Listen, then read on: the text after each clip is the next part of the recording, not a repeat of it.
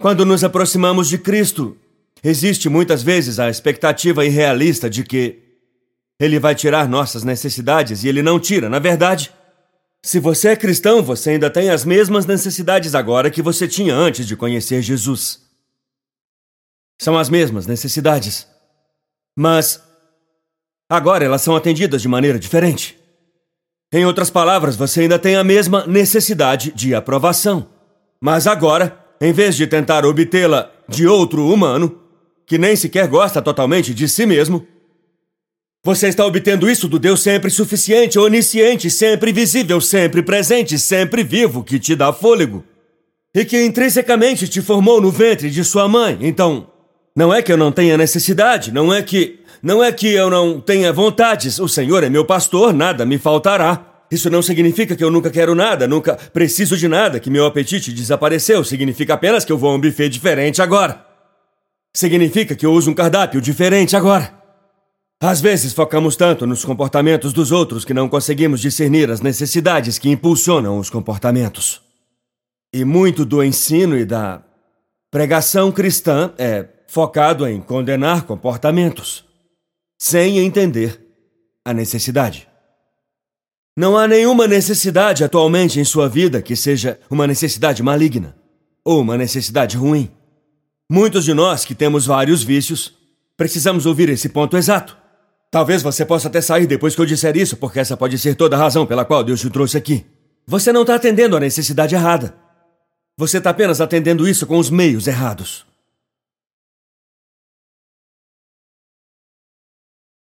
Isso se aplica a gastos excessivos, comer demais, falar demais, se gabar demais.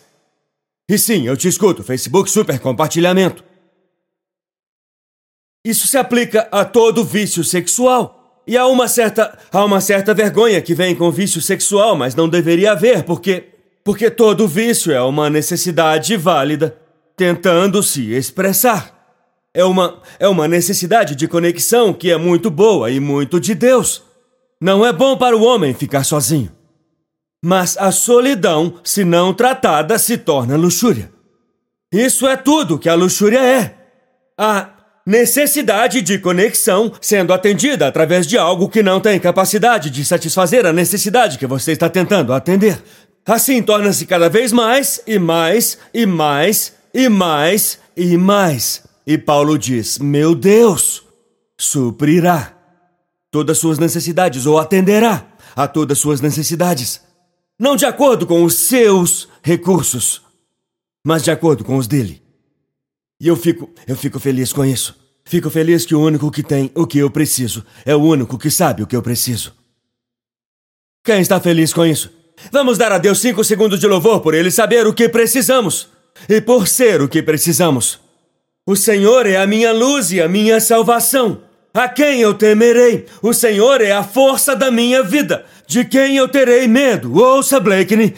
Quando os ímpios, meus inimigos, vieram sobre mim, eles tropeçaram e caíram. Ele prepara uma mesa para mim, na presença do meu inimigo. Não, ele não tira a necessidade, ele se torna o que eu preciso. Ele atende a minha necessidade. Alguns esperam que Deus remova a necessidade, mas se ele remover a necessidade, ele removeria os meios pelos quais ele atende a necessidade de te lembrar de que ele é o que você precisa.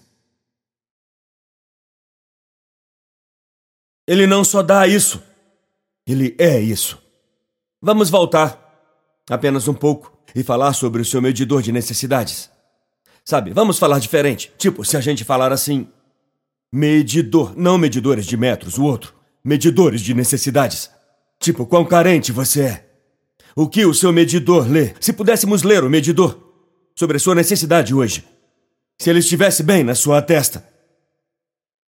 Quando você entrou, na casa de Deus. O que veríamos se pudéssemos ler seu medidor? E se pudéssemos ler seu medidor de alegria hoje?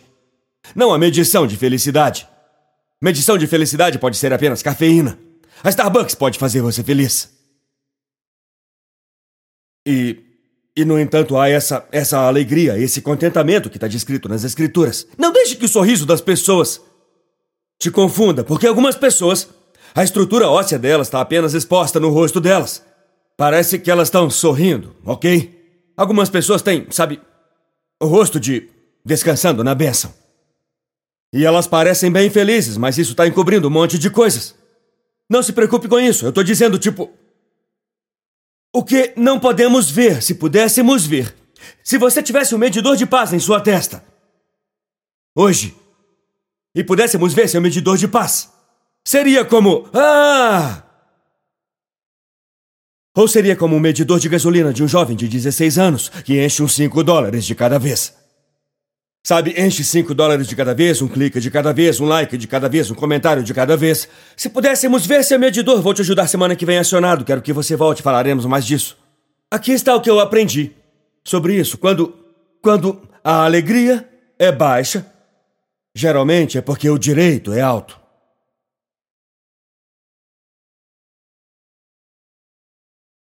É por isso que o livro mais alegre da Bíblia Segundo muitos, foi escrito numa cela de prisão. Paulo chegou ao ponto de dizer: Eu não preciso disso. Eu não preciso disso. Ele realmente quis dizer isso. Não é como aquele pregador que se levantou e disse: Eu não prego para o louvor dos homens. Amém? Amém? Amém?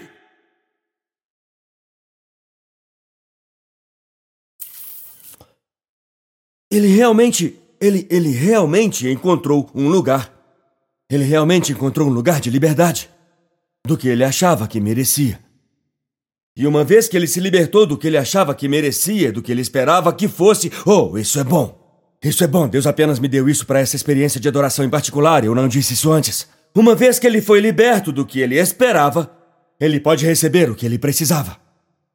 E muitas vezes o que nos impede de receber o que precisamos é o que nós esperávamos que teríamos. Quando não aparece como esperávamos, nós não conseguimos receber o que precisamos. Podemos ir um pouco mais fundo nesse ensino, tudo bem? Ok. Encontre Atos capítulo 16. Procure aí na sua Bíblia ou então no telefone. Eu sempre tenho um plano de reserva separado na tela para você, só para o caso de você ter saído correndo de casa. Vou colocar na tela.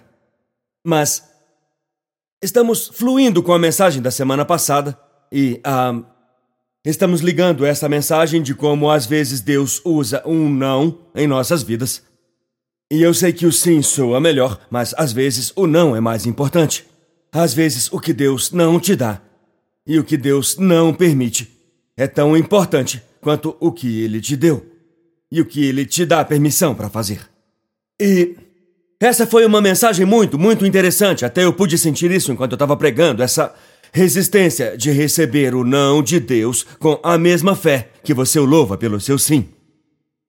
E quando nos apegamos demais aos nossos planos, podemos perder o propósito de Deus.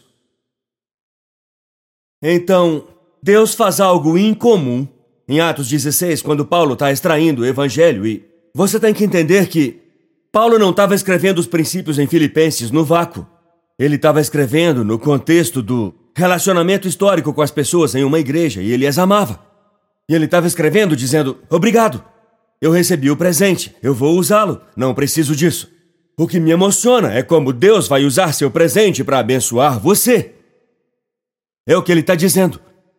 E ele volta para quando ele os conheceu, para começar. Quantos diriam que algumas pessoas em sua vida agora não te entendem direito porque não conhecem sua formação?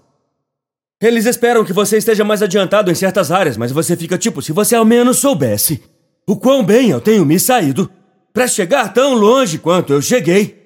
Quer dizer, eu ainda xingo, mas eu batia nas pessoas.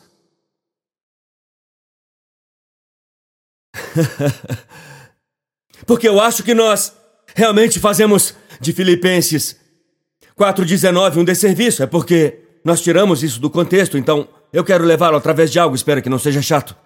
Uma coisa que eu amo em você é que você me deixa estabelecer uma base. Quando eu ensino, eu, eu não sinto a pressão de fazer palhaçadas para te manter engajado e. Eu acho que precisamos olhar para isso com cuidado para entender as coisas que gritamos. Meu Deus atenderá todas suas necessidades de acordo com as suas gloriosas riquezas. E eu tô triste, mas esse verso parece ótimo, então eu vou gritar em cima da minha tristeza. É porque nós não entendemos os significados. Não entendemos os significados. Então, vamos voltar. Vários anos antes, Paulo estava tentando chegar a algum lugar, versículo 7. Quando chegaram à fronteira da Mísia, ele tinha Timóteo com ele. E eles tentaram entrar na Bitínia. Mas o Espírito de Jesus não permitiu, não permitiu. O quê? Não permitiu que eles pregassem sobre Jesus. Jesus interrompeu sua própria campanha. Isso é muito, muito, muito incomum. Muito difícil para que eu pudesse entender. Até chegar aos próximos versos. Às vezes você não entende de forma alguma o que Deus está fazendo no momento. O Graham é muito engraçado. No caminho para a igreja hoje, ah, muitos da nossa equipe do infantil foram ao acampamento semana passada. Fizemos uma capacitação da equipe e compartilhei com toda a equipe durante a semana. Foi apenas um evento familiar e o Graham interpretou José numa esquete, num pequeno grupo no acampamento. Então ele estava com a história de José do Antigo Testamento na cabeça. Me enviaram um vídeo dele no chão quando a mulher de Potifar estava acusando José. Ah, a esposa de Potifar é chamada de Hotifar e ela ela o acusava de tentar fazer aquelas investidas e Graham estava no chão dizendo: Não, eu não fiz isso, mas ele me perguntou algo. Ele disse: Você acha que quando a Bíblia diz que Deus estava com José, você acha que José sentia isso na época? Eu não sei. Não diz o que ele sentiu. Ele afirma o fato depois do fato. Mas você não pode realmente saber o que Deus está fazendo até que ele tenha feito. Você realmente não sabe o que precisa até conseguir o que quer e descobrir que nem é o que você pensava que era. Então Paulo queria ir para a Ásia, bloqueado. Paulo queria ir para a Mísia, bloqueado. Ele faz algo que você tem que aprender a fazer quando você não sabe o que fazer. Em vez de ir para casa, ele vai para o lugar da espera ativa. Significa Deus eu não tô apenas esperando que você faça algo. Eu tô esperando por você. Tipo, a gente não chamava de garçons, eram os esperados. Eu tô esperando por você. Deus, o que você gostaria que eu fizesse nessa estação? Então eu tô orando por um novo emprego, mas eu tô me saindo bem nesse. Vamos lá, me ajudem a pregar. Eu tô orando para que o comportamento dos meus filhos melhore, mas não vou exemplificar o comportamento exato que eu tô tentando corrigir. Indo para cima deles e demonstrando raiva enquanto eu tô tentando corrigir a raiva, eu tô esperando ativamente. Esse lugar é chamado de Troade. A Bíblia diz que, como eles não podiam entrar em Mísia, desceram para Troade. Esse é um lugar de transição, é uma cidade portuária, Ásia Menor de um lado, Europa do outro. Para onde vamos? O que Deus está fazendo? Não sei, mas eu não vou para casa. Não sei, mas não vou desistir. Eu não sei, mas eu não vou perder o foco. Eu não sei, mas eu não vou entrar em desespero. Eu não sei. Eu achava que era de Deus. Eu achava que era isso. Eu me mudei para Charlotte, eu me mudei para Raleigh, eu me mudei para Winston e eu tinha essa ideia, eu tinha esse plano, mas o propósito de Deus é maior do que o meu plano. Então eu estou, eu estou no lugar, eu estou posicionado para ouvir a voz de Deus. E Deus fala com Paulo naquele lugar. Deus fala com Paulo e creio que ele vai falar com alguém aqui hoje também. Durante a noite, versículo 9. Não durante o dia, quando tudo está bonito e você pode ver o que está fazendo. Durante a noite. Esse é um tema nas Escrituras. Algumas das melhores coisas que Deus vai te mostrar vai ser quando você não pode ver com seus olhos. E quando não pode sentir com suas emoções. E não pode entender com sua mente. Durante a noite, Paulo teve uma visão de um homem um homem da Macedônia, essa grande região da Europa, com pessoas que ainda não foram alcançadas pelo Evangelho. Havia muitos judeus na Macedônia, mas não havia muitos crentes ainda, e certamente nenhuma igreja. Agora eu entendo porque Deus disse não a Paulo. Porque Deus sabia a real necessidade. Os planos de um homem estão em seu coração, mas seus passos são ordenados pelo Senhor. Deus tem um propósito e você tem um plano, e às vezes ele tem que acabar com um para chegar ao outro. Eu estou pregando para o seu coração hoje. Eu estou tentando fazer com que você veja essa visão que Paulo viu. Era um homem da Macedônia. O que da Macedônia? Um homem da Macedônia, de pé e implorando a ele. Venha para a Macedônia e nos ajude. Paulo estava à procura de uma oportunidade. Deus mostrou a ele uma necessidade. Será possível que você esteja pedindo a Deus uma oportunidade e Deus esteja mostrando isso para você na forma de sua maior necessidade? Você estaria disposto a receber que talvez a maneira como Deus está falando com você nesta estação pode não ser pelo que você sente, nem pelo que você pensa, nem mesmo pelo que você quer quando você tenta entender sua vida e como os outros devem agir e como ela precisa ser. Você chegou ao lugar, como Paulo, onde você diz: Eu não sei o que eu realmente preciso. Eu preciso que você me guie, Deus. Alguém diga isso, me guie, Senhor. Eu não quero me apoiar no meu próprio entendimento. Eu preciso que Deus me guie. Eu não preciso me apoiar no que eu acho que eu preciso, porque eu vou achar que eu preciso de uma coisa quando eu realmente precisar de outra. Foi assim que eu ganhei peso quando nos casamos. Eu achava que eu precisava de um óleo. E eu realmente precisava de exercício. Às vezes pensamos que precisamos de comida, mas precisamos de um cochilo. Às vezes pensamos, às vezes pensamos que precisamos de uma outra pessoa, mas o que realmente precisamos é orar a Deus e pedir para ele consertar nossas mentes. Pensamos que precisamos que as pessoas nos tratem de uma forma diferente, mas o que realmente precisamos é ver as pessoas não como árvores para colhermos os frutos delas, mas como solo para semearmos. E Deus fala com Paulo e diz: Você quer uma oportunidade? Aqui está. E é na forma de uma necessidade. Deus está tentando te guiar através de sua necessidade. E meu Deus atenderá todas suas necessidades. Como? Com uma necessidade. Deus é Deus. Ele atende necessidades com necessidades. Ele é melhor que o Tinder cristão. Deus é um casamenteiro. Ele é melhor do que o tal do Badu e. Do Badu para cristãos e. Deus está. No ramo de atender as necessidades com necessidades. Sua alegria está baixa ultimamente, seu foco foi tirado, seu medidor está lendo precisa, precisa, precisa, precisa, precisa, precisa, precisa. Talvez Deus te mostre uma necessidade que você possa atender, para que você possa ver o que você teve esse tempo todo e que você não tem usado. Ei, obrigado por nos assistir. Certifique-se de se inscrever no canal para que você não perca nenhum vídeo ou lives. Compartilhe esse vídeo com um amigo. Um agradecimento especial aos que têm ofertado generosamente. É por causa de vocês que este ministério é possível. Não há limite para o que Deus pode fazer através de nós quando nos unimos. Obrigado pelo seu apoio. Deus te abençoe.